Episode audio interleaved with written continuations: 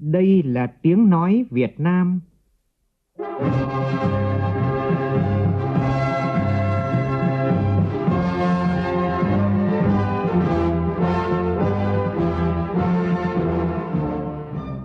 là tiếng nói Việt Nam,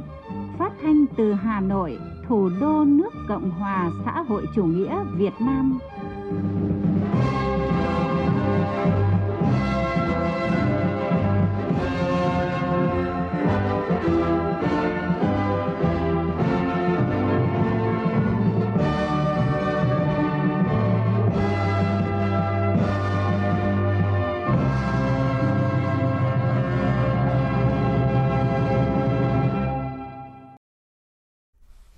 Kính chào quý vị và các bạn. Mời quý vị và các bạn nghe chương trình Thời sự chiều của Đài Tiếng nói Việt Nam với những nội dung chính sau đây.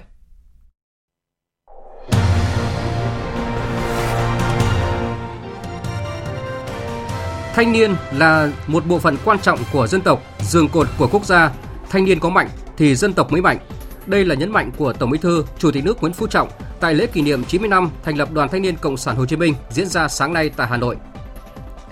Kỳ họp thứ 11 Quốc hội khóa 14 khai mạc vào ngày mai sẽ dành 7 ngày để xem xét kiện toàn chức danh lãnh đạo chủ chốt của nhà nước. Bộ Y tế chính thức phê duyệt có điều kiện đối với vaccine Sputnik V. Đây là vaccine phòng COVID-19 thứ hai được phê duyệt tại Việt Nam. Trong khi đó, sáng nay, thêm 15 tình nguyện viên tham gia tiêm thử vaccine Covivac. Đây là vaccine phòng COVID-19 thứ hai do Việt Nam sản xuất. Việc mua bán lan đột biến trị giá gần 300 tỷ đồng ở Quảng Ninh được công an địa phương xác minh là có, nhưng hai bên mua bán mới chỉ dừng lại ở việc thỏa thuận, chưa có hoạt động chuyển tiền. Trong phần tin thế giới, kết thúc hội đàm giữa Ngoại trưởng Nga Sergei Lavrov với Ngoại trưởng Trung Quốc Vương Nghị, hai bên ra tuyên bố chung kêu gọi xây dựng trật tự quốc tế công bằng, dân chủ và hợp lý hơn. Tòa phúc thẩm Nhật Bản giữ nguyên bức án trung thân đối với kẻ sát hại bé Nhật Linh. Gia đình người bị hại tuyên bố tiếp tục kháng cáo lên tòa án tối cao.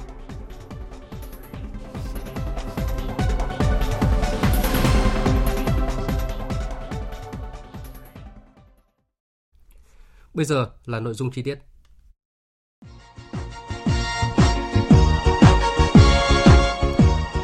chín mươi năm tự hào Đoàn Thanh niên Cộng sản Hồ Chí Minh. Thưa quý vị và các bạn, sáng nay tại Trung tâm Hội nghị Quốc gia Mỹ Đình Hà Nội, Ban chấp hành Trung ương Đoàn đã long trọng tổ chức lễ kỷ niệm 90 năm ngày thành lập Đoàn Thanh niên Cộng sản Hồ Chí Minh 26 tháng 3 năm 1931, 26 tháng 3 năm 2021 và đón nhận huân chương Hồ Chí Minh. Tham dự buổi lễ có Tổng Bí thư, Chủ tịch nước Nguyễn Phú Trọng, nguyên Chủ tịch nước Nguyễn Minh Chiết, Thủ tướng Chính phủ Nguyễn Xuân Phúc, nguyên Thủ tướng Nguyễn Tân Dũng, các đồng chí nguyên Chủ tịch Quốc hội Nguyễn Văn An, Nguyễn Sinh Hùng, Ủy viên Bộ Chính trị, Thường trực Ban Bí thư Võ Văn Thưởng cùng các đồng chí Ủy viên Bộ Chính trị, Bí thư Trung Đảng, đại diện lãnh đạo các bộ ban ngành trung ương, các đồng chí Bí thư Trung ương Đoàn qua các thời kỳ, các cán bộ đoàn tiêu biểu, gương thanh thiếu niên thanh thiếu nhi tiêu biểu trong cả nước. Phản ánh của phóng viên Hoàng Dung. Đọc diễn văn tại lễ kỷ niệm, Bí thư thứ nhất Trung ương Đoàn Nguyễn Anh Tuấn đã ôn lại lịch sử 90 năm xây dựng và trưởng thành của Đoàn Thanh niên Cộng sản Hồ Chí Minh. Từ buổi đầu ra đời với chỉ 8 đoàn viên, đến nay đã hình thành nên một tổ chức lớn mạnh. Sự trưởng thành của Đoàn Thanh niên Cộng sản Hồ Chí Minh qua các thời kỳ đã đáp ứng kịp thời những đòi hỏi cấp bách của phong trào thanh niên. Nhìn lại chặng đường 90 năm xây dựng và trưởng thành, trong sự nghiệp cách mạng vẻ vang của Đảng của dân tộc, Đoàn Thanh niên Cộng sản Hồ Chí Minh và tuổi trẻ Việt Nam đã luôn chứng tỏ lòng yêu nước vô hạn, trung thành và tin tưởng tuyệt đối vào sự lãnh đạo của Đảng và mục tiêu lý tưởng độc lập dân tộc và chủ nghĩa xã hội. Trong suốt hành trình phát triển, đoàn đã không ngừng đổi mới, kế thừa và phát huy các giá trị truyền thống của các thế hệ cha anh để thực hiện tốt hơn chức năng và nhiệm vụ của tổ chức mình mỗi thời kỳ cách mạng. Đoàn Thanh niên Cộng sản Hồ Chí Minh và tuổi trẻ Việt Nam đều có những đóng góp xứng đáng vào sự nghiệp đấu tranh giải phóng dân tộc, thống nhất đất nước, xây dựng và bảo vệ Tổ quốc Việt Nam xã hội chủ nghĩa. Lớp lớp các thế hệ thanh niên Việt Nam đã nối tiếp nhau chiến đấu, cống hiến và hy sinh cho Tổ quốc, tô thắm truyền thống yêu nước của dân tộc Việt Nam anh hùng. Trải qua bao hy sinh gian khổ từ những ngày đen tối tiền khởi nghĩa, bao nhiêu mồ hôi, nước mắt và xương máu của lớp lớp thế hệ đi trước đã đổ xuống để đất nước ta có được cơ đồ, tiềm lực, vị thế và uy tín quốc tế như ngày hôm nay. Cuộc cách mạng công nghiệp lần thứ tư tạo đột phá trên nhiều lĩnh vực, mang đến thời cơ lớn và cũng là thách thức đối với tuổi trẻ Việt Nam. Những quyết sách mà Đại hội Đảng 13 đã khởi tạo một giai đoạn phát triển mới với khát vọng hùng cường, thịnh vượng. Tuổi trẻ đang phấn chấn trước một tầm nhìn, một khát vọng Việt Nam, đồng thời cũng nhận thấy cần phải cố gắng, nỗ lực nhiều hơn nữa để tự hoàn thiện mình, đáp ứng tốt hơn yêu cầu nhiệm vụ trong thời kỳ mới. Lòng tin, quyết tâm và sự kỳ vọng đó là động lực mạnh mẽ để Đoàn Thanh niên Cộng sản Hồ Chí Minh làm tốt nhiệm vụ. Phát biểu tại lễ kỷ niệm, Tổng Bí thư, Chủ tịch nước Nguyễn Phú Trọng gửi đến toàn thể cán bộ, đoàn viên, hội viên, thanh niên, thiếu niên và nhi đồng cả nước lời chào thân ái, lời thăm hỏi chân tình và lời chúc mừng tốt đẹp nhất. Tổng Bí thư, Chủ tịch nước nhấn mạnh, thanh niên là một bộ phận quan trọng của dân tộc, giường cột của quốc gia. Thanh niên có mạnh thì dân tộc mới mạnh. Trong sức mạnh của dân tộc có sức mạnh của thanh niên. Trong suốt chiều dài lịch sử của đất nước, thanh niên luôn nêu cao truyền thống yêu nước, chí khí anh hùng, bất khuất của dân tộc, hăng hái đi tiên phong trên mọi lĩnh vực. Có nhiều công hiến to lớn vào sự nghiệp dựng nước và giữ nước. Ngày nay, trong công cuộc đổi mới, đẩy mạnh công nghiệp hóa, hiện đại hóa và hội nhập quốc tế, tuổi trẻ cả nước đã và đang tiếp tục phát huy truyền thống quý báu của các thế hệ cha anh, bắt kịp nhanh với điều kiện mới, có ý chí vươn lên, lập thân, lập nghiệp, sung kích, sáng tạo, sẵn sàng có mặt ở mọi nơi khó khăn, gian khổ và sẵn sàng đón nhận nhiệm vụ mới. Nhắc đến vai trò của thanh niên, Tổng Bí thư, Chủ tịch nước Nguyễn Phú Trọng khẳng định, trong bất kỳ giai đoạn lịch sử nào, bất kỳ quốc gia dân tộc nào, thanh niên cũng là lực lượng quan trọng, đông đảo và có những đóng góp to lớn cho xã hội. Ở Việt Nam chúng ta tự hào có rất nhiều anh hùng hào kiệt, danh nhân nổi tiếng như bà Trưng, bà Triệu, Đinh Bộ Lĩnh, Ngô Quyền, Lê Hoàn, Lý Thường Kiệt, Trần Quốc Tuấn, Lê Lợi, Nguyễn Trãi, Nguyễn Huệ, vân vân đã lập nên những chiến công vang dội, hầu hết đều ở tuổi thanh niên. Trong thế kỷ thứ 20, chúng ta có nguyện Ái Quốc Hồ Chí Minh, người anh hùng giải phóng dân tộc, danh nhân văn hóa thế giới, 21 tuổi ra đi tìm đường cứu nước, 35 tuổi sáng lập Hội Việt Nam Cách mạng Thanh niên, 40 tuổi sáng lập Đảng Cộng sản Việt Nam. Người đã đào tạo nên và cùng những học trò xuất sắc của mình như Trần Phú, Lê Hồng Phong, Hà Huy Tập, Nguyễn Văn Cử, Ngô Gia Tự, Lê Duẩn, Trường Trinh, Phạm Văn Đồng, Võ Nguyên Giáp, vân vân đã làm nên những chiến thắng oanh liệt đánh đuổi giặc ngoại xâm, đưa nước ta thoát khỏi kiếp nô lệ, trở thành một nước độc lập, tự do, hòa bình và thống nhất và đang vững bước đi lên chủ nghĩa xã hội. Nhắc lại một đôi điều như vậy, vào giờ phút trang trọng này, tôi muốn khẳng định một lần nữa rằng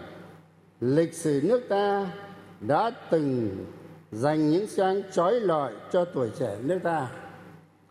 Và tiền đồ sán lạn của dân tộc đang nằm trong tay và chờ đón tuổi trẻ nước ta.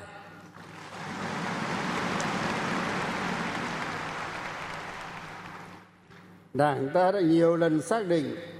thanh niên là lực lượng nòng cốt của dân tộc là chủ nhân tương lai của đất nước, là lực lượng sung kích song xây dựng và bảo vệ tổ quốc, một trong những nhân tố quyết định sự thành bại của sự nghiệp đổi mới, xây dựng chủ nghĩa xã hội. Thanh niên được đặt ở vị trí trung tâm trong chiến lược bồi dưỡng phát huy nhân tố và nguồn lực con người. Chăm lo phát triển thanh niên vừa là mục tiêu, vừa là động lực bảo đảm cho sự ổn định và phát triển bền vững của đất nước.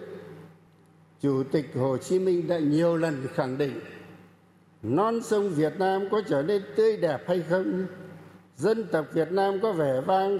sánh vai với các cường quốc nam châu được hay không? Một phần lớn là nhờ sự nỗ lực phấn đấu của các thanh niên.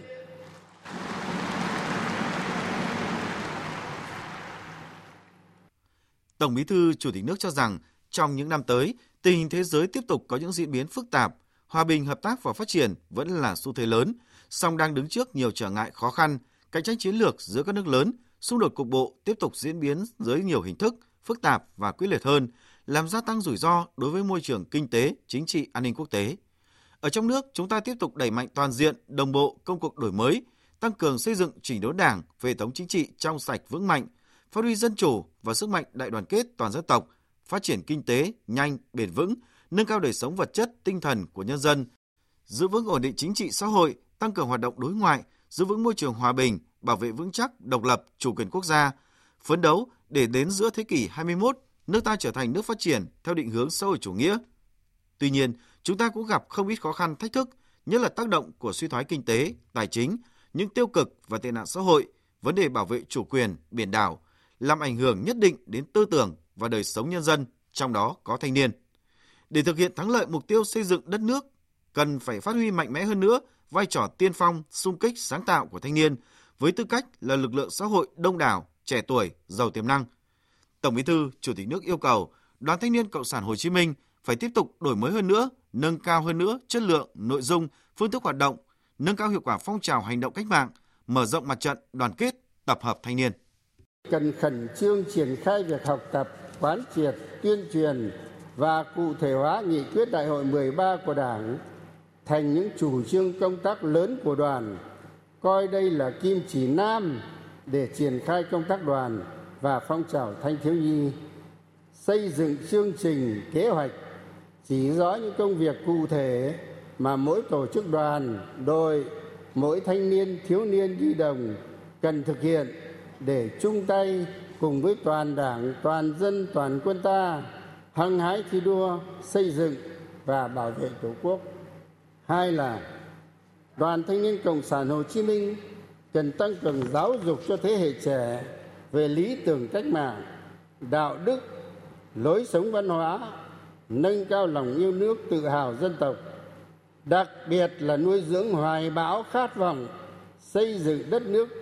và nhận thức rõ sứ mệnh, trách nhiệm của mình trong xây dựng và bảo vệ tổ quốc.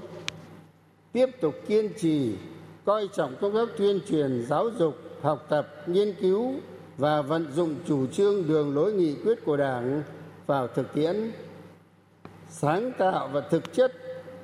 trong việc tổ chức cho cán bộ, đoàn viên, thanh thiếu nhi học tập và làm theo tư tưởng, đạo đức, phong cách hồ chí minh cần coi trọng giáo dục qua thực tiễn phong trào, lựa chọn phương thức giáo dục phù hợp với từng lứa tuổi. Bên cạnh đó, bản thân mỗi thanh niên phải luôn trau dồi đạo đức cách mạng, khiêm tốn, giản dị cầu tiến bộ, dưỡng tâm trong, rèn trí sáng, xây hoài bão lớn, ra sức đấu tranh chống lại các biểu hiện tiêu cực, các tệ nạn xã hội và luận điệu sai trái của các thế lực thù địch,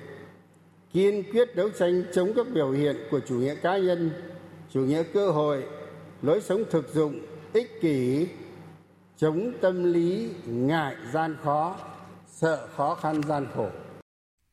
Để làm được điều đó, tổng bí thư, chủ tịch nước đề nghị cần chú ý xây dựng môi trường, điều kiện học tập, rèn luyện, lao động, giải trí để thanh niên phát triển lành mạnh, toàn diện, hài hòa cả về thể lực, trí tuệ và tâm hồn có tình yêu lớn và trách nhiệm cao đối với gia đình, quê hương và đất nước. Tạo động lực cho thanh niên sung kích trong học tập, lao động, sáng tạo, khởi nghiệp, lập nghiệp. Phát huy vai trò quan trọng trong phát triển bền vững đất nước và bảo vệ tổ quốc. Thanh niên phải là những người sung phong đi đầu trong thực hiện chủ trương đẩy mạnh chuyển đổi số quốc gia, phát triển kinh tế số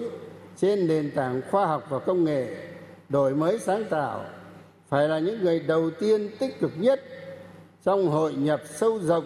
với thế giới. Cần tiếp tục nêu cao tinh thần tình nguyện, chia sẻ cùng cộng đồng, chăm lo cho thiếu nhi,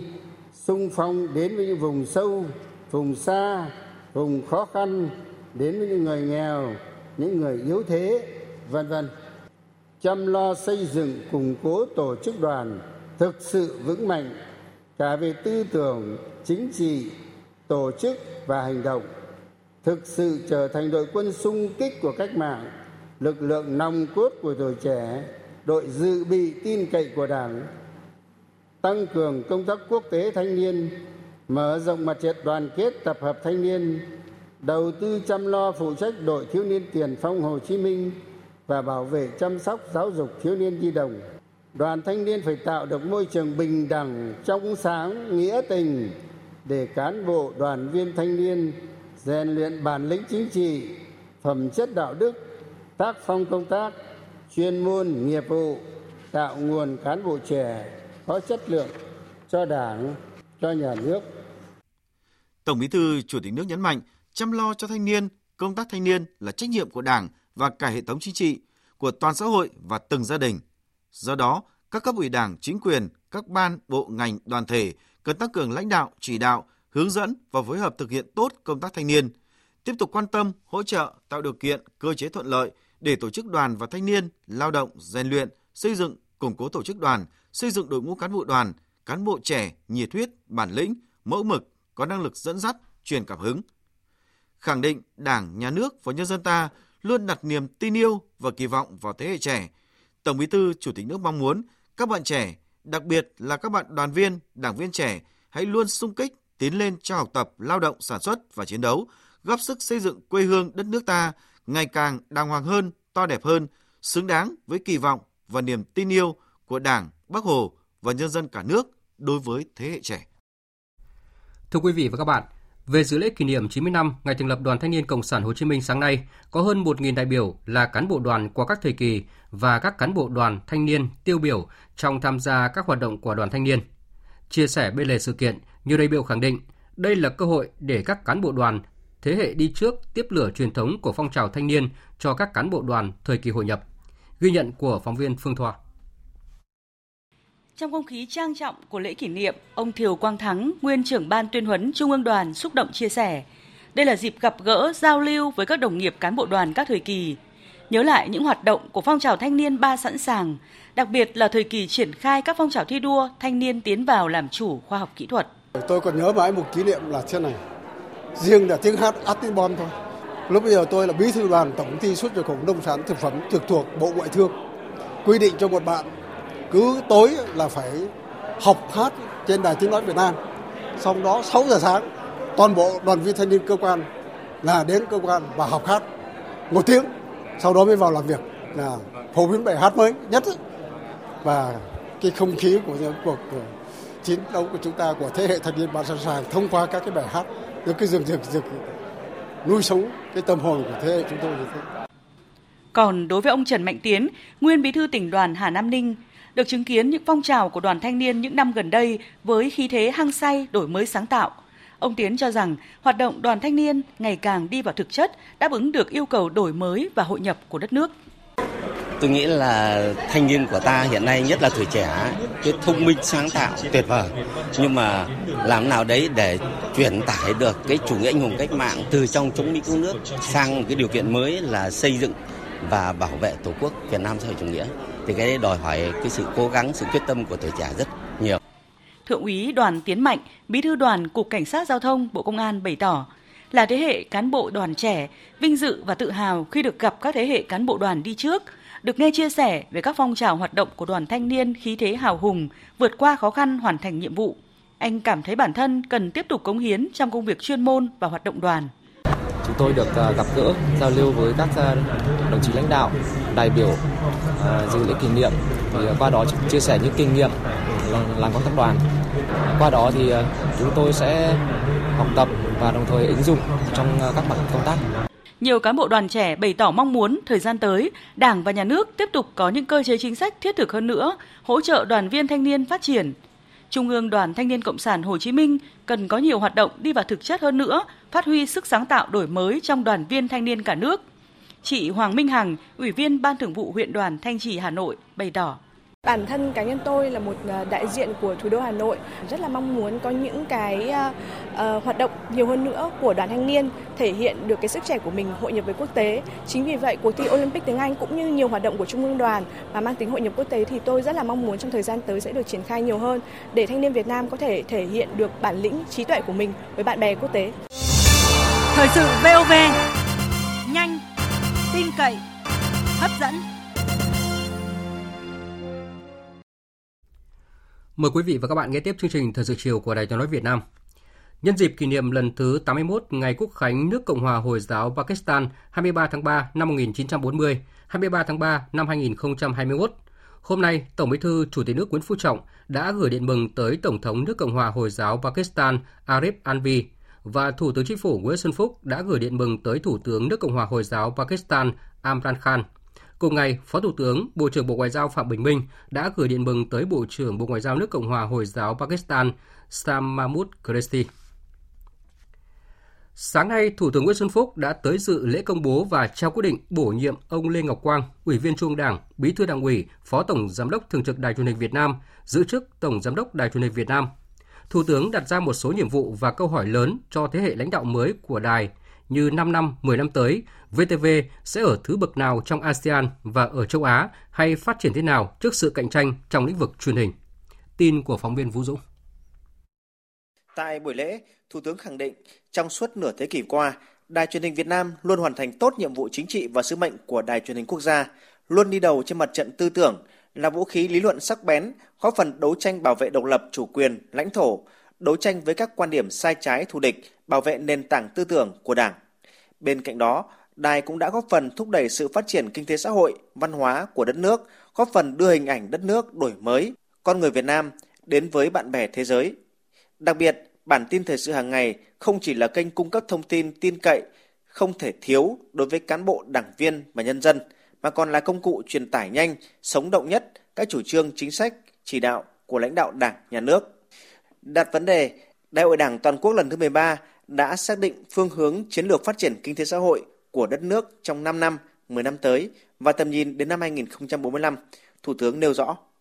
Tôi đã xác định đài là một trong những thành trì bảo vệ chủ nghĩa xã hội ở nước ta. Vì thế, khi mỗi phóng viên sản xuất tin, phóng sự hay các chương trình chính luận phải luôn ý thức trách nhiệm, định hướng dư luận theo dòng chủ lưu của đất nước. Khơi dậy và loan tỏa khát vọng phát triển để toàn đảng, toàn quân và toàn dân ta đoàn kết, thống nhất trong hành động, chung sức,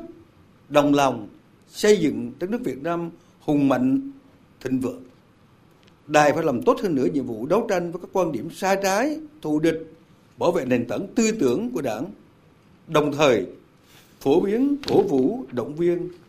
trong việc tổ chức thực hiện và góp ý phản biện các chủ trương của đảng, chính sách pháp luật của nhà nước, cũng như tổng kết việc thực hiện các chủ trương, chính sách đó. Đối với các chương trình về giáo dục, giải trí hay phim truyền hình,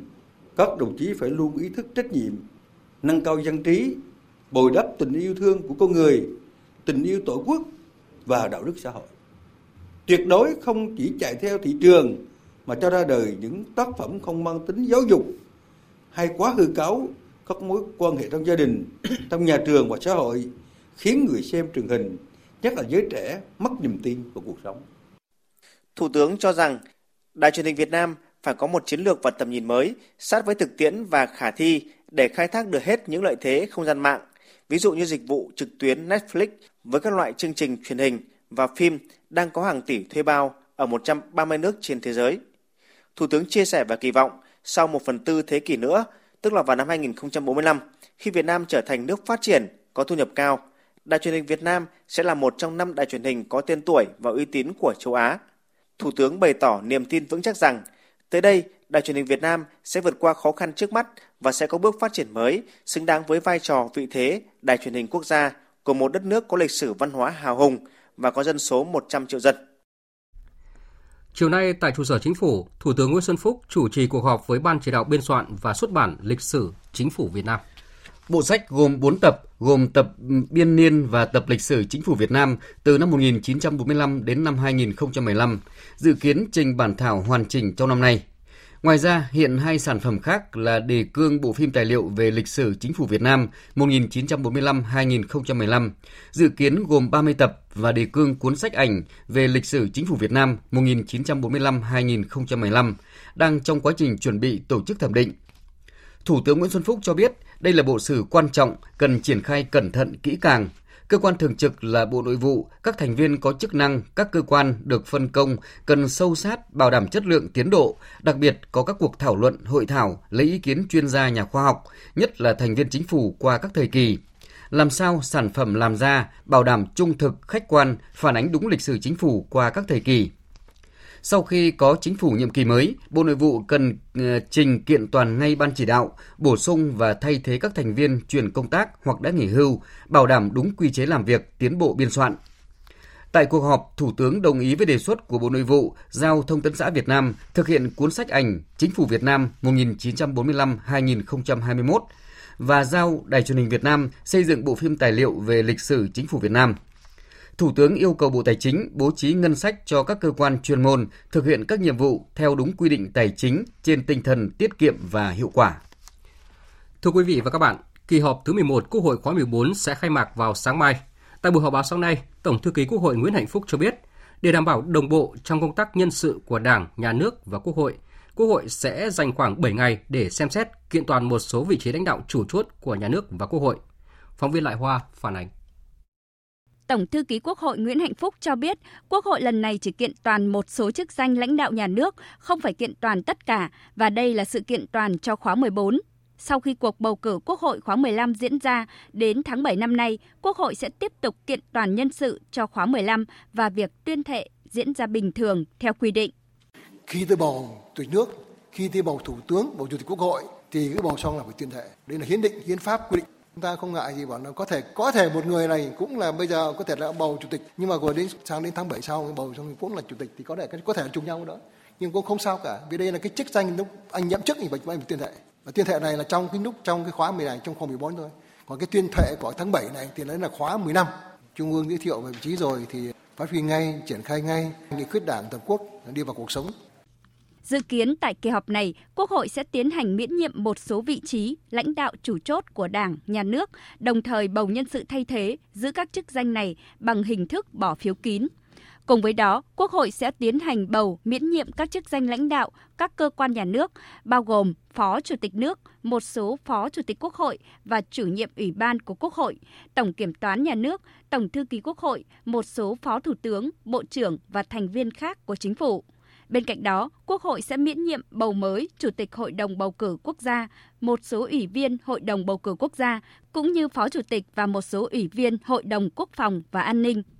Trả lời câu hỏi của phóng viên liên quan đến việc chuẩn bị các chức danh chủ chốt, ông Nguyễn Tuấn Anh, Phó trưởng ban công tác đại biểu, Ủy ban Thường vụ Quốc hội khẳng định.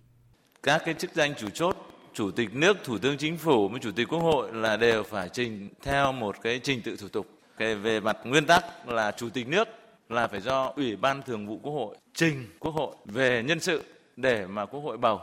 Mà trước đấy thì là theo chúng ta là đảng lãnh đạo thì bao giờ nó cũng có cái xem xét của chủ trương của ờ, của đảng trước. Và sau đó thì ủy ban thường vụ quốc hội xem xét danh sách. Chủ tịch quốc hội thì làm theo cái quy trình ủy ban thường vụ quốc hội giới thiệu. Thủ tướng chính phủ thì do chủ tịch nước giới thiệu. Nó theo một cái quy trình của luật tổ chức quốc hội, rồi luật tổ chức chính phủ quy định về khóa 14 có một số đại biểu Quốc hội không làm tròn chức trách nhiệm vụ, bị kỷ luật và bãi nhiệm, hiện đang trong quá trình hiệp thương nhưng có ý kiến cho rằng trong số 205 người ứng cử để bầu làm đại biểu Quốc hội chuyên trách có hiện tượng con ông cháu cha hay đưa người không đủ tiêu chuẩn. Ông Nguyễn Tuấn Anh cho biết. Con cháu hay người ngoài nhưng phải phải căn cứ theo tiêu chuẩn và theo cái luật bầu cử quốc hội của hội đồng nhân dân việc mà nhiều đại biểu từ bên ngoài hay là có con chú trọng với con cháu. Đồng chí nói chú trọng thì chúng tôi khẳng định là chúng tôi không có chú trọng, đối tượng nào cụ thể cả. Mà từ các cái sự giới thiệu của các bộ ban ngành, nhưng quan trọng nhất là phải đủ tiêu chuẩn và điều kiện. Cũng như là tổng bí thư à, chủ tịch nước đã nói là không vì cơ cấu mà làm giảm đi cái chất lượng của đại biểu quốc hội. Tổng thư ký chủ nhiệm Văn phòng Quốc hội Nguyễn Hạnh Phúc cho biết, đại biểu Quốc hội khóa 15 phải tuân thủ theo tiêu chuẩn chung và tiêu chuẩn riêng. Riêng đối với 205 đại biểu Quốc hội chuyên trách thì quy định rất chặt, đó là phải nằm trong quy hoạch đại biểu Quốc hội chuyên trách và chức vụ phải từ vụ trưởng trở lên. Các ứng viên đều phải trải qua quy trình 5 bước. Chính vì vậy, đến thời điểm này có thể khẳng định chất lượng các ứng viên để làm đại biểu Quốc hội chuyên trách rất đảm bảo. Tiếp theo là thông cáo báo chí phiên khai mạc kỳ họp thứ 11 Quốc hội khóa 14. Thứ tư, ngày 24 tháng 3 năm 2021, Quốc hội khóa 14 nước Cộng hòa xã hội chủ nghĩa Việt Nam khai mạc trọng thể kỳ họp thứ 11 tại nhà Quốc hội thủ đô Hà Nội. Thời gian qua, Ủy ban Thường vụ Quốc hội, Chính phủ, Hội đồng dân tộc, các ủy ban của Quốc hội, các đoàn đại biểu Quốc hội, các vị đại biểu Quốc hội và các cơ quan tổ chức cá nhân hữu quan đã khẩn trương chuẩn bị các nội dung trình Quốc hội, đồng thời tổ chức tiếp xúc cử tri, nắm bắt tâm tư, nguyện vọng của cử tri để phản ánh với Quốc hội tại kỳ họp. Trước giờ khai mạc kỳ họp, vào 7 giờ 15 phút, lãnh đạo Đảng, Nhà nước, Mặt trận Tổ quốc Việt Nam, các đại biểu Quốc hội đặt vòng hoa vào lăng viếng Chủ tịch Hồ Chí Minh. Vào 8 giờ cùng ngày, Quốc hội tiến hành họp phiên chủ bị. Tại phiên họp, các đại biểu Quốc hội nghe Chủ tịch Quốc hội Nguyễn Thị Kim Ngân phát biểu, nghe Ủy viên Ủy ban Thường vụ Quốc hội, Tổng thư ký Quốc hội, Chủ nhiệm Văn phòng Quốc hội Nguyễn Hạnh Phúc báo cáo tiếp thu, giải trình, chỉnh lý, dự kiến chương trình kỳ họp. Sau đó, Quốc hội tiến hành thảo luận và biểu quyết thông qua chương trình kỳ họp thứ 11 Quốc hội khóa 14 bằng hệ thống điện tử. Vào 9 giờ sáng cùng ngày, Quốc hội họp phiên khai mạc kỳ họp thứ 11 Quốc hội khóa 14 tại hội trường Diên Hồng, nhà Quốc hội.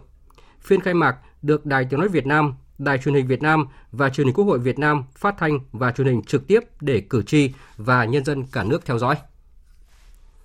Thưa quý vị và các bạn,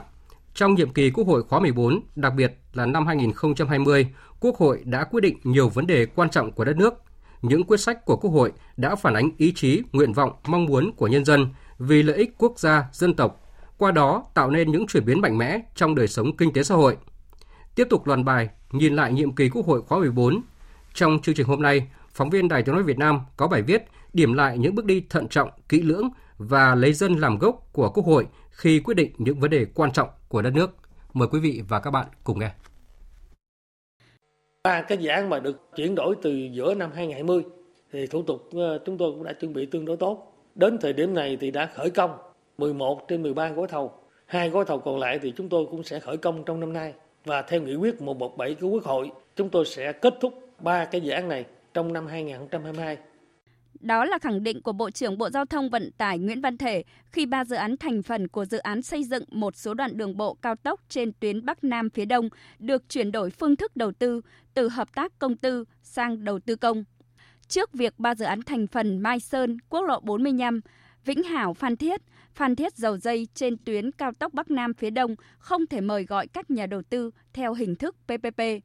Quốc hội khóa 14 đã quyết định chuyển đổi hình thức đầu tư 3 dự án nhằm đẩy nhanh tiến độ thực hiện, góp phần kích hoạt nền kinh tế thông qua giải ngân vốn đầu tư công. Với các đoạn trên tuyến cao tốc Bắc Nam đang được triển khai sau khi hoàn thành và đưa vào khai thác sẽ tạo cú hích và tác động rất lớn đến việc chuyển đổi cơ cấu kinh tế của nhiều địa phương. Một quyết sách khác cũng đáng chú ý của Quốc hội trong 5 năm qua là thông qua nghị quyết về báo cáo nghiên cứu khả thi dự án đầu tư xây dựng cảng hàng không quốc tế Long Thành giai đoạn 1 và nghị quyết về chủ trương tách nội dung thu hồi đất, bồi thường, hỗ trợ tái định cư của dự án cảng hàng không quốc tế Long Thành thành dự án thành phần. Tháng 1 vừa qua, dự án chính thức được bấm nút khởi công. Đại biểu Đỗ Văn Sinh, đoàn Quảng Trị phân tích về sự linh hoạt của Quốc hội trong việc triển khai dự án đặc biệt quan trọng này. Chúng ta có quyết định về dự án sân bay Long Thành thì về nguyên tắc là đây cũng là một cái thông lệ là tất cả các cái việc giải phóng mặt bằng phải nằm trong dự án thì chính phủ trình sang xin rất là linh hoạt tách riêng ra thành một cái dự án độc lập và cũng làm dự án quan trọng quốc gia bởi vì nó lên đến 23.500 tỷ. Vì vậy thì hiện nay là cơ bản cái giai đoạn 1 là giải phóng xong được mặt bằng để bàn giao cho nhà đầu tư để đầu tư giai đoạn 1 của sân bay Long Thành. Thực tế hoạt động của Quốc hội nhiệm kỳ qua cho thấy có những vấn đề được quyết định không hề dễ dàng mà phải có sự cân nhắc kỹ lưỡng từ nhiều góc độ, nhiều khía cạnh. Nhờ vậy, các quyết định có tính chính xác cao hơn, tạo sự đồng thuận, giúp công tác chỉ đạo, điều hành thuận lợi và hiệu quả, đáp ứng yêu cầu của cuộc sống và phù hợp với ý nguyện của nhân dân. Quyết định dừng triển khai chủ trương đầu tư dự án điện hạt nhân Ninh Thuận để đảm bảo sự phát triển bền vững của môi trường là một ví dụ chủ nhiệm Ủy ban Kinh tế của Quốc hội Vũ Hồng Thanh lý giải. Ngay từ đầu nhiệm kỳ, Quốc hội đã quyết định dừng cái việc triển khai nhà máy điện hạt nhân tại Ninh Thuận trong cái bối cảnh chúng ta cần phải tiếp tục đào tạo nguồn nhân lực để làm chủ công nghệ, tránh những cái rủi ro trong quá trình à, vận hành hoạt động của các cái nhà máy điện hạt nhân. Quyết định dừng cái đầu tư cái điện hạt nhân cũng là một cái quyết sách rất là quan trọng vì à, những vấn đề về bảo vệ cái môi trường cũng như bảo đảm xử lý được yếu tố kỹ thuật trong đầu tư điện hạt nhân. Cái việc đấy cũng là cái việc hết sức là quan trọng. Nhiều quyết sách quan trọng ảnh hưởng lớn đến phát triển kinh tế xã hội, trong đó có những vấn đề mới, khó, phức tạp, chưa có tiền lệ cũng được Quốc hội quyết định trong nhiệm kỳ qua, đặc biệt là trong năm 2020. Trong bối cảnh tình hình kinh tế thế giới và trong nước chịu tác động nặng nề bởi dịch bệnh COVID-19,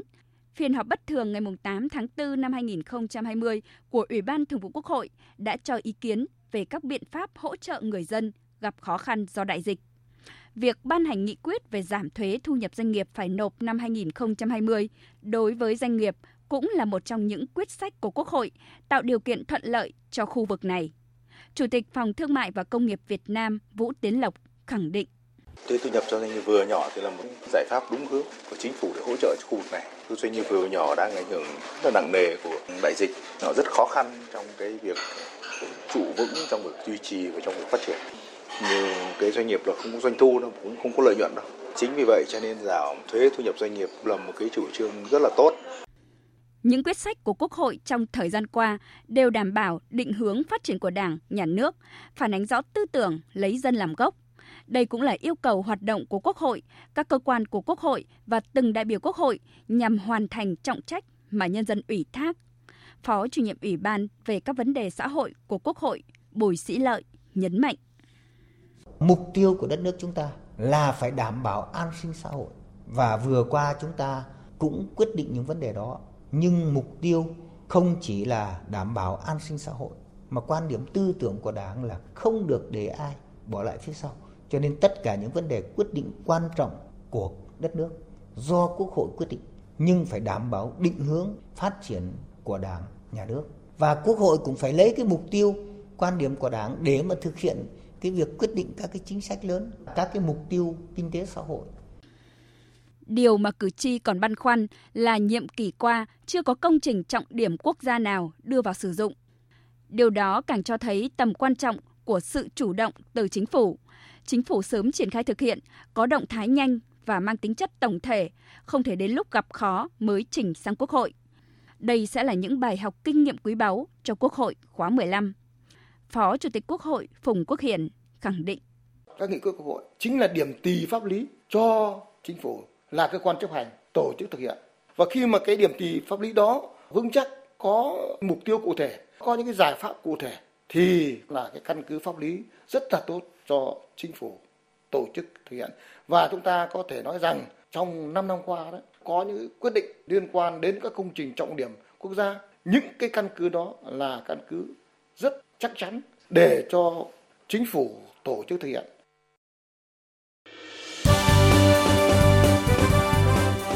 Thời sự tiếng nói Việt Nam. Thông tin nhanh Bình luận sâu.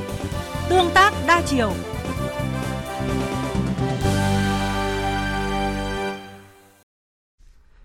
Sáng nay tại Hà Nội, Ban chỉ đạo Trung ương chương trình mục tiêu quốc gia xây dựng nông thôn mới phối hợp với Ủy ban dân thành phố Hà Nội tổ chức hội nghị toàn quốc tổng kết chương trình Mỗi xã một sản phẩm giai đoạn 2018-2020. Phó Thủ tướng Trịnh Đình Dũng, trưởng ban chỉ đạo chương trình mục tiêu quốc gia xây dựng nông thôn mới chủ trì hội nghị. Tin của phóng viên Trần Long.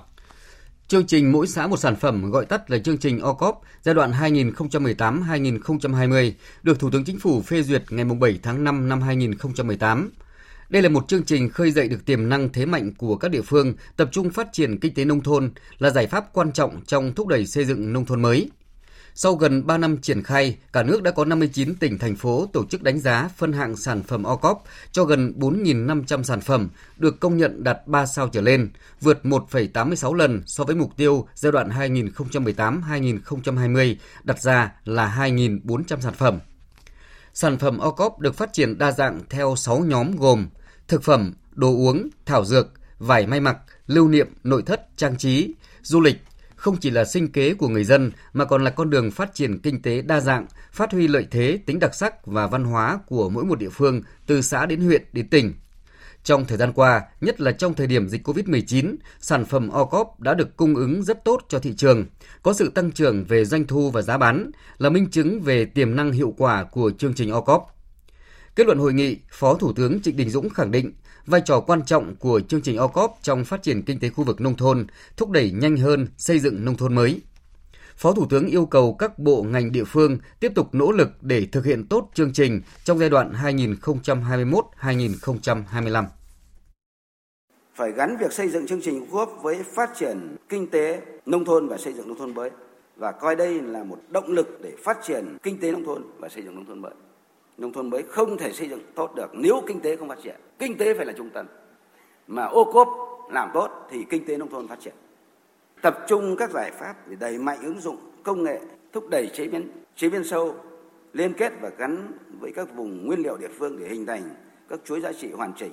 sản phẩm ô cốp đặc sắc có giá trị cao. Sau 2 năm thực hiện Hiệp định Đối tác Toàn diện và Tiến bộ Xuyên Thái Bình Dương gọi tắt là CPTPP, kim ngạch thương mại hàng hóa giữa Việt Nam và Canada đã đạt con số kỷ lục gần 9 tỷ đô la. Kết quả này càng có ý nghĩa trong bối cảnh năm qua dịch COVID-19 có nhiều biến động phức tạp. Đây là nội dung đáng chú ý vừa được công bố tại Hội thảo quan hệ thương mại Việt Nam-Canada do Đại sứ quán Canada tổ chức sáng nay tại Hà Nội. Chiều nay tại Thành phố Hồ Chí Minh, Bộ Quốc phòng tổ chức lễ xuất quân bệnh viện giã chiến cấp 2 số 3 thay thế bệnh viện giã chiến cấp 2 số 2 đã hoàn thành nhiệm vụ tại phái bộ Liên Hợp Quốc tại Bentiu, Nam Sudan. Bệnh viện giã chiến cấp 2 số 3 được thành lập vào tháng 3 năm 2020 với 70 biên chế. Trong số này có 18 cán bộ chiến sĩ nhận nhiệm vụ lần thứ hai. Hôm nay, Bộ Y tế đã chính thức phê duyệt có điều kiện đối với vaccine Sputnik V. Đây là vaccine ngừa COVID-19 thứ hai được phê duyệt tại Việt Nam sau vaccine AstraZeneca trong khi đó, thì thông tin từ Trung tâm Dược lý Lâm sàng Trường Đại học Y Hà Nội cho biết, sáng nay đã có thêm 15 tình nguyện viên tham gia tiêm thử nghiệm vaccine Covivac của Việt Nam, vaccine và vệ sinh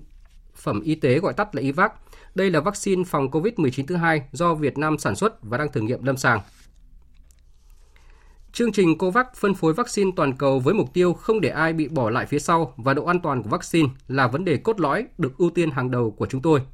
Đại sứ Giorgio Aliberti, trưởng phái đoàn Liên minh châu Âu tại Việt Nam đã khẳng định như vậy tại cuộc họp báo vào chiều nay tại Hà Nội trước thêm trước thêm lô vaccine COVID-19 đầu tiên được phân phối tại Việt Nam qua cơ chế COVAX. Phóng viên Tu Hà thông tin chi tiết. Tại cuộc họp báo, Đại sứ Giorgio Aliberti, trưởng phái đoàn Liên minh châu Âu tại Việt Nam và đại sứ của các nước thành viên EU tại Việt Nam đã nhấn mạnh tầm quan trọng của cơ chế tiếp cận toàn cầu với vaccine ngừa COVID-19, gọi tắt là COVAX. Ông Giorgio Aliberti khẳng định, thông qua cơ chế này, người dân tại các nước khó tiếp cận vaccine có cơ hội được tiêm vaccine miễn phí, qua đó góp phần đẩy nhanh việc kiểm soát dịch bệnh trên quy mô toàn cầu. As Team Europe, so EU and its member states is the first donor among this first donor to COVAX contributing Liên minh châu Âu là nhà tài trợ đầu tiên và đáng kể cho cơ chế COVAX, chiếm 40% ngân sách dành cho COVAX. Thông qua cơ chế này, Việt Nam sẽ nhận được hơn 1 triệu liều vaccine đầu tiên vào thời điểm cuối tháng 3, đầu tháng 4 Mục tiêu của chúng tôi là không để ai bị bỏ lại phía sau. Coi vaccine COVID-19 là một thứ hàng hóa công cộng cần được phân phối toàn cầu để làm sao kiểm soát dịch bệnh một cách hiệu quả nhất. Đại sứ EU cũng khẳng định vaccine COVID-19 của hãng AstraZeneca an toàn để sử dụng vì tỷ lệ rủi ro là rất nhỏ, chỉ vào khoảng 1 phần 1 triệu trường hợp được tiêm vaccine – Tuy nhiên, ông Aliberti nhấn mạnh EU và COVAX vẫn có các biện pháp thận trọng luôn tuân theo bằng chứng khoa học và kiểm định nghiêm ngặt. Đồng thời, chương trình COVAX cũng đang tiếp tục nghiên cứu và thẩm định để bổ sung thêm các loại vaccine COVID-19 khác vào danh mục vaccine được chương trình triển khai. Tại cuộc họp báo, các đại sứ EU cũng cho biết EU đang lên kế hoạch cho việc sử dụng thẻ thông hành xanh điện tử, một dạng hộ chiếu vaccine. Đây mới là đề xuất được đưa ra, song hiện tại đã nhận được sự ủng hộ của nhiều nước thành viên EU. EU sẵn sàng phối hợp với các nước, trong đó có Việt Nam, trong việc thiết lập và vận hành cơ chế này để hướng tới mục tiêu sớm phục hồi sau đại dịch.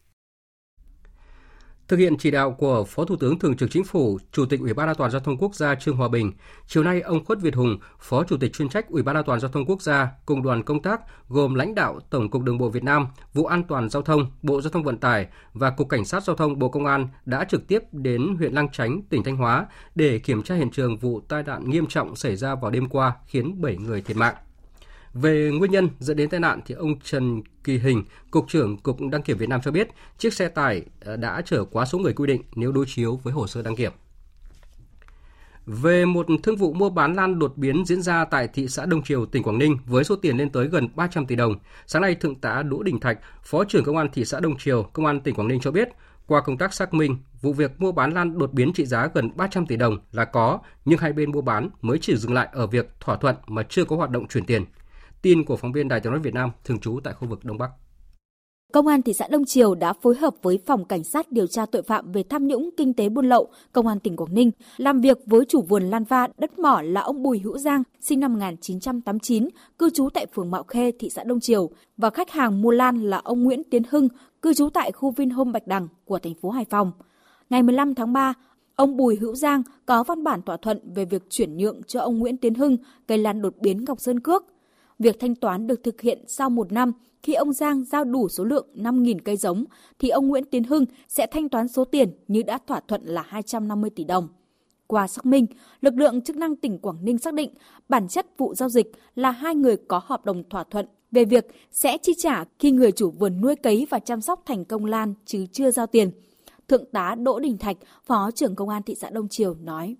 xác minh cái việc giao dịch thỏa thuận đấy là có thật. Chủ vườn lan và cái người mua lan người ta có hợp đồng với nhau. Khi người ta bàn giao cây con giống ấy thì người ta sẽ trao trả tiền với nhau. Ở công an, nhiệm vụ chức năng là tiếp tục, một là về công tác tuyên truyền cho nhân dân hiểu rõ cái việc này như nào để nhân dân có thể thận trọng trong cái việc là giao dịch ngoái cảnh, tiếp tục nắm tình hình và nếu mà có cái dấu hiệu vi phạm trong cái lợi dụng cái mua bán này để hoạt động vi phạm thì sẽ xử lý.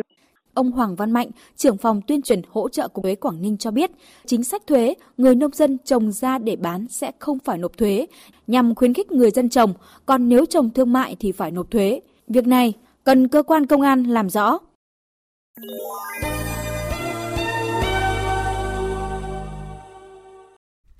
Tiếp theo là một số thông tin quốc tế đáng chú ý. Sáng nay trong khuôn khổ chuyến thăm Trung Quốc, Ngoại trưởng Nga Sergei Lavrov có cuộc hội đàm với Ngoại trưởng Trung Quốc Vương Nghị nhằm trao đổi về tình hình quốc tế và khu vực mà hai bên cùng quan tâm. Kết thúc hội đàm, hai bên đã ra tuyên bố chung, trong đó kêu gọi xây dựng trật tự quốc tế công bằng, dân chủ và hợp lý hơn. Phản ánh của phóng viên Đài Tiếng nói Việt Nam thường trú tại Bắc Kinh, Trung Quốc. Tuyên bố chung Trung Nga được đưa ra sau cuộc hội đàm giữa Ngoại trưởng Trung Quốc Vương Nghị và Ngoại trưởng Nga Sergei Lavrov nhấn mạnh, dịch COVID-19 lây lan và kéo dài đã đẩy nhanh những diễn biến của cục diện thế giới, khiến hệ thống quản trị toàn cầu mất cân bằng, kinh tế thế giới bị ảnh hưởng, các mối đe dọa và thách thức toàn cầu mới lần lượt xuất hiện. Thế giới rơi vào thời kỳ thay đổi đầy biến động. Trung Quốc và Nga kêu gọi cộng đồng quốc tế gác lại những khác biệt, xây dựng đồng thuận, tăng cường phối hợp, duy trì hòa bình thế giới và ổn định địa chiến lược, cũng như thúc đẩy việc xây dựng một trật tự quốc tế đa cực, công bằng, dân chủ và hợp lý hơn. Tuyên bố chung Trung Nga cũng khẳng định tất cả các quyền con người đều mang tính phổ biến, không thể chia cắt và có mối quan hệ với nhau. Theo đó, các quốc gia nên coi đây là xuất phát điểm phù hợp với điều kiện quốc gia của mình, thúc đẩy sự phát triển toàn diện của con người và nâng cao phúc lợi của người dân. Tuyên bố nhấn mạnh, dân chủ là một trong những thành tựu phát triển của loài người và không có tiêu chuẩn thống nhất cho mô hình dân chủ, nên tôn trọng quyền lợi chính đáng của các quốc gia có chủ quyền trong việc lựa chọn con đường phát triển của mình. Can thiệp vào công việc nội bộ của các nước có chủ quyền với lý do thúc đẩy dân chủ là không thể chấp nhận được. Tuyên bố chung Trung Nga khẳng định luật quốc tế là nền tảng của sự phát triển xã hội loài người, tất cả các quốc gia cần bảo vệ vững chắc hệ thống quốc tế với Liên Hợp Quốc là hạt nhân và trật tự quốc tế với luật quốc tế là cơ sở. Tuyên bố cũng cho rằng cộng đồng quốc tế cần tuân thủ các nguyên tắc của chủ nghĩa đa phương, cởi mở, bình đẳng và phi ý thức hệ, cùng ứng phó với các thách thức và mối đe dọa toàn cầu, cố gắng duy trì quyền uy của hệ thống đa phương, nâng cao hiệu quả của hệ thống đa phương và cải thiện hệ thống quản trị toàn cầu. Tuyên bố khẳng định, đối thoại phải trở thành phương thức cơ bản để giải quyết các vấn đề quốc tế. Cộng đồng quốc tế cần đoàn kết, không chia rẽ, hợp tác và không đối đầu. Liên minh châu Âu và Vương quốc Anh vừa công bố các lệnh trừng phạt nhằm vào các cá nhân và tổ chức tại Trung Quốc với các cáo buộc vi phạm nhân quyền tại Tân Cương. Ngay lập tức, phía Trung Quốc đã đáp trả khi ra thông báo trừng phạt 10 cá nhân và 4 tổ chức tại Liên minh châu Âu. Hôm nay, khoảng 6 triệu cử tri Israel đi bỏ phiếu để bầu ra Quốc hội khóa 24 với 120 ghế thành viên. Đây là cuộc bầu cử Quốc hội thứ tư trong vòng 2 năm qua tại quốc gia này. Điều này chứng tỏ sự bế tắc chính trị đang tồn tại ở Israel và việc bầu cử được ví như một cuộc trưng cầu ý dân đối với các chính sách của đương kim Thủ tướng Benjamin Netanyahu sau 12 năm nắm quyền. Hội nghị Ngoại trưởng NATO hôm nay khai mạc tại Bruxelles của Bỉ với hàng loạt vấn đề quốc tế nóng được đưa ra thảo luận. Bên cạnh sáng kiến NATO 2030 cũng như lo ngại về Trung Quốc và Nga, Tương lai của sứ mệnh NATO tại Afghanistan là một bài toán hóc búa cần được giải quyết tại hội nghị này trong bối cảnh hạn chót rút quân khỏi Afghanistan đang cận kề. Biên tập viên Phạm Hà tổng hợp thông tin. Mục tiêu rút toàn bộ binh lính khỏi Afghanistan vào tháng 5 theo thỏa thuận mà Mỹ đã đạt được với Taliban dưới thời chính quyền của Tổng thống Donald Trump. Tuy nhiên, Mỹ đang trong tình thế tiến thoái lưỡng nan khi mà hạn chót đang đến gần nhưng Taliban không có dấu hiệu chấm dứt bạo lực. Tổng thống Mỹ Joe Biden gần đây thừa nhận khả năng Mỹ có thể sẽ bỏ lỡ hạn chót này, trong khi Bộ trưởng Quốc phòng Mỹ Lloyd Austin khẳng định cam kết rút quân sẽ chỉ được thực hiện khi tình trạng bạo lực giảm tại Afghanistan. Tình trạng bạo lực tại Afghanistan vẫn rất đáng lo ngại. Chúng ta thực sự mong muốn chứng kiến tình trạng bạo lực giảm. Đây sẽ là điều kiện tiên quyết để thúc đẩy các hoạt động ngoại giao. Mỹ đang bị sức ép phải thực hiện cam kết theo thỏa thuận, trong khi các thành viên NATO với gần 20 năm can dự cũng không muốn ở lâu hơn. Tuy nhiên, NATO lo ngại việc rút quân quá sớm có thể khiến Afghanistan một lần nữa trở thành thiên đường của chủ nghĩa khủng bố, đe dọa an ninh của các nước thành viên. Những bước đi của Mỹ tại Afghanistan đang đặt NATO vào thế khó. Có hơn 10.000 binh lính NATO làm các nhiệm vụ đào tạo, cố vấn cho lực lượng an ninh Afghanistan. Hội nghị Ngoại trưởng NATO lần này tiếp tục là cơ hội để Mỹ và các nước thành viên bàn thảo bước đi quan trọng về Afghanistan. Hôm nay, Tòa án tối cao Tokyo của Nhật Bản đã mở phiên tòa phúc thẩm cuối cùng hay còn gọi là giám đốc thẩm xét xử theo đơn kháng cáo đối với bị cáo Subiya Samasta đã giết hại em Lê Nhật Linh 9 tuổi tại thành phố Matsudo, tỉnh Chiba vào tháng 3 năm 2017. Phản ánh của phóng viên Bùi Hùng thường trú tại Nhật Bản. Sáng ngày 24 tháng 3 năm 2017, em Lê Thị Nhật Linh đã mất tích trên đường đi từ nhà đến trường. Sau đó, nghi phạm Shibuya Yasumasa, 47 tuổi, bị bắt giữ hôm 14 tháng 4 năm 2017 do bị nghi ngờ phi tang thi thể bé gái. Người này từng là hội trưởng hội phụ huynh tự thành lập tại trường tiểu học của em Nhật Linh.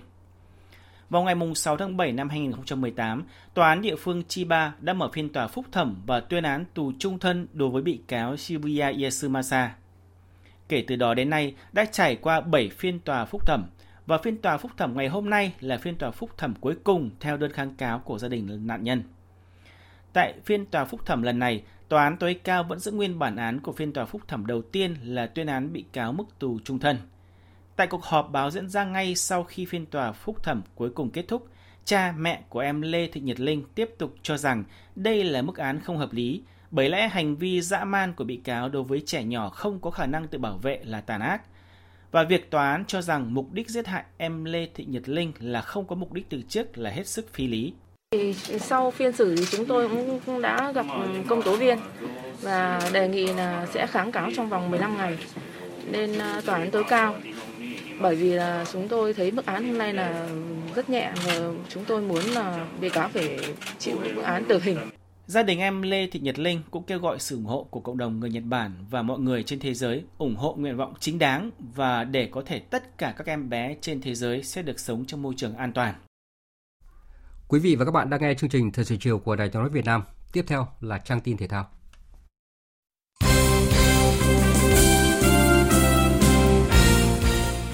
Thưa quý vị và các bạn, chiều và tối nay 23 tháng 3, các đội bóng bắt đầu đá vòng 5 V-League 2021 và lúc 19 giờ 15, Thành phố Hồ Chí Minh sẽ có cuộc so tài với Hà Nội trên sân thống nhất. Sau hai trận thua ở vòng 1 và vòng 2, đương kim Á quân Hà Nội FC đã trở lại với hai trận thắng liên tiếp ở các vòng 3 và vòng 4. Còn Thành phố Hồ Chí Minh cũng trải qua hai chiến thắng và hai thất bại. Cuộc so tài giữa hai đội tối nay dự báo sẽ gay cấn và kịch tính. Huấn luyện viên Mano Poking của Thành phố Hồ Chí Minh tỏ ra tự tin. Rõ ràng, mùa giải nào họ cũng là ứng viên giành chức vô địch ở Việt Nam. Họ có nhiều tuyển thủ quốc gia và nhiều cầu thủ nội chất lượng cao. Không chỉ có cầu thủ nội tốt, ngoại binh của họ cũng rất chất lượng. Đây là trận đấu khó khăn, nhưng tôi tin vào đội bóng mình, tin vào các cầu thủ. Hà Nội rất khó bị đánh bại, nhưng chúng tôi tin có thể làm được điều đó. We know that Hanoi very difficult team to beat, but we are very confident that we can do it. Còn vào tối mai, đương kim vô địch Viettel sẽ tiếp Hoàng Anh Gia Lai trên sân hàng đẫy. Cũng như Á quân Hà Nội, Viettel vừa trải qua hai chiến thắng liên tiếp ở các vòng 3 và 4. Cuộc so tài giữa hai đội dự báo cũng sẽ vô cùng hấp dẫn bởi cả hai đang sở hữu nhiều tuyển thủ quốc gia. Tiền vệ Nguyễn Trọng Hoàng của Viettel bày tỏ. Theo Hoàng thì câu lạc bộ bóng đá Viettel luôn luôn phải ờ, cố gắng nhiều hơn nữa để ờ, có thể ờ, giành được những cái kết quả tốt nhất có thể và toàn đội luôn luôn phải vào trận với 100% cố gắng quyết tâm để có thể giành được chiến thắng. Còn huấn luyện viên Kia Tisak bên phía Hoàng Anh Gia Lai cho biết. Viettel is very strong team. Last year to get champion. Viettel là đội bóng thật sự mạnh. Năm ngoái họ đã vô địch. Chúng tôi biết sẽ rất khó đấu lại họ, nhưng tôi muốn có điểm ở những trận đấu lớn như thế này. Tôi muốn có thật đông khán giả đến sân xem trận đấu này. Liên quan đến câu lạc bộ Viettel, Hôm nay đội bóng này đã ký gia hạn hợp đồng với hai cầu thủ là Bùi Tiến Dũng và Trương Văn Thiết. Theo đó, Bùi Tiến Dũng và Trương Văn Thiết sẽ gắn bó với Viettel theo bản hợp đồng dài hạn và cứ sau 3 năm các bên sẽ ngồi lại với nhau để đánh giá về hiệu quả của bản hợp đồng. Từ ngày hôm nay đến ngày 27 tháng 3, tại nhà thi đấu thể dục thể thao tỉnh Ninh Bình diễn ra Cúp bóng truyền Hoa Lư Bình Điền 2021. Tham dự giải có 6 đội nam gồm Tràng An Ninh Bình, Hà Nội, Thể Công, Hà Tĩnh, Sanet Khánh Hòa, Biên Phòng và 6 đội nữ gồm Ninh Bình, Quảng Ninh, VTV Bình Điền Long An, Hải Tiến Thanh Hóa, Thái Bình, Kinh Bắc Bắc Ninh. Sau 7 năm giải mới tổ chức lại nội dung dành cho nữ, đội vô địch giải lần này sẽ được nhận giải thưởng 100 triệu đồng. Dự báo thời tiết Trung tâm Dự báo Khí tượng Thủy văn Quốc gia cho biết miền Bắc chỉ còn rét về đêm và sáng sớm, ban ngày trời ấm áp. Khu vực Tây Nguyên và Nam Bộ nắng nhiều, riêng miền Đông Nam Bộ có nắng nóng. Trên biển, khu vực Bắc Biển Đông bao gồm cả vùng biển quần đảo Hoàng Sa, vùng biển từ Bình Định đến Cà Mau, khu vực giữa Biển Đông và vùng biển phía Tây khu vực Nam Biển Đông, bao gồm cả vùng biển phía Tây quần đảo Trường Sa. Có gió Đông Bắc mạnh cấp 6, giật cấp 8 biển động, sóng biển cao từ 1 mét rưỡi đến 3 mét. Từ ngày mai, gió giảm dần. Và sau đây sẽ là phần dự báo chi tiết các khu vực đêm nay và ngày mai. Phía Tây Bắc Bộ nhiều mây có mưa vài nơi, trưa chiều giảm mây trời nắng, đêm và sáng sớm trời rét, nhiệt độ từ 15 đến 25 độ. Phía Đông Bắc Bộ nhiều mây, có mưa vài nơi, sáng sớm có sương mù và sương mù nhẹ rải rác, trưa chiều giảm mây hừng nắng, đêm và sáng sớm trời rét, nhiệt độ từ 15 đến 24 độ. Các tỉnh từ Thanh Hóa đến Thừa Thiên Huế có mưa rào và rông vài nơi, đêm và sáng sớm trời rét, nhiệt độ từ 16 đến 25 độ. Các tỉnh ven biển từ Đà Nẵng đến Bình Thuận phía Bắc nhiều mây, có mưa, mưa rào rải rác, phía Nam có mây, đêm có mưa vài nơi, ngày nắng, nhiệt độ từ 22 đến 29 độ, phía Nam từ 25 đến 32 độ. Tây Nguyên có mưa rào và rông vài nơi, ngày nắng. Trong cơn rông có khả năng xảy ra lốc xét, nhiệt độ từ 19 đến 30 độ. Nam Bộ có mây, chiều tối và đêm có mưa rào và rông vài nơi, ngày nắng. Riêng miền Đông có nắng nóng, nhiệt độ từ 23 đến 34 độ. Riêng miền Đông từ 34 đến 36 độ, có nơi trên 36 độ. Khu vực Hà Nội nhiều mây không mưa, sáng sớm có sương mù nhẹ, trưa chiều giảm mây trời nắng, đêm và sáng sớm trời rét, nhiệt độ từ 17 đến 24 độ. Tiếp theo là dự báo thời tiết biển, vịnh Bắc Bộ có mưa vài nơi, tầm nhìn xa trên 10 km, gió đông bắc đến đông cấp 4. Vùng biển từ Quảng Trị đến Quảng Ngãi, từ Bình Định đến Ninh Thuận và từ Bình Thuận đến Cà Mau có mưa rào vài nơi, tầm nhìn xa trên 10 km, giảm xuống từ 4 đến 10 km trong mưa, gió đông bắc cấp 6, giật cấp 8, biển động. Từ ngày mai, gió yếu dần. Vùng biển từ Cà Mau đến Kiên Giang và Vịnh Thái Lan có mưa rào vài nơi, tầm nhìn xa trên 10 km, gió đông bắc đến đông cấp 3, cấp 4 khu vực Bắc và giữa Biển Đông và khu vực quần đảo Hoàng Sa thuộc thành phố Đà Nẵng có mưa rào và rông vài nơi, tầm nhìn xa trên 10 km, gió Đông Bắc cấp 6, giật cấp 8 biển động, từ ngày mai gió yếu dần.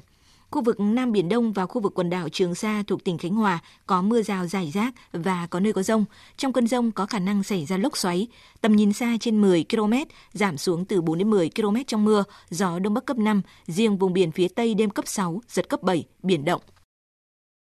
Thông tin dự báo thời tiết vừa rồi đã kết thúc chương trình thời sự chiều nay của Đài Tiếng nói Việt Nam. Chương trình do các biên tập viên Nguyễn Cường, Lan Anh và Hằng Nga thực hiện với sự tham gia của phát thanh viên Hoàng Sang và kỹ thuật viên Hà Hùng.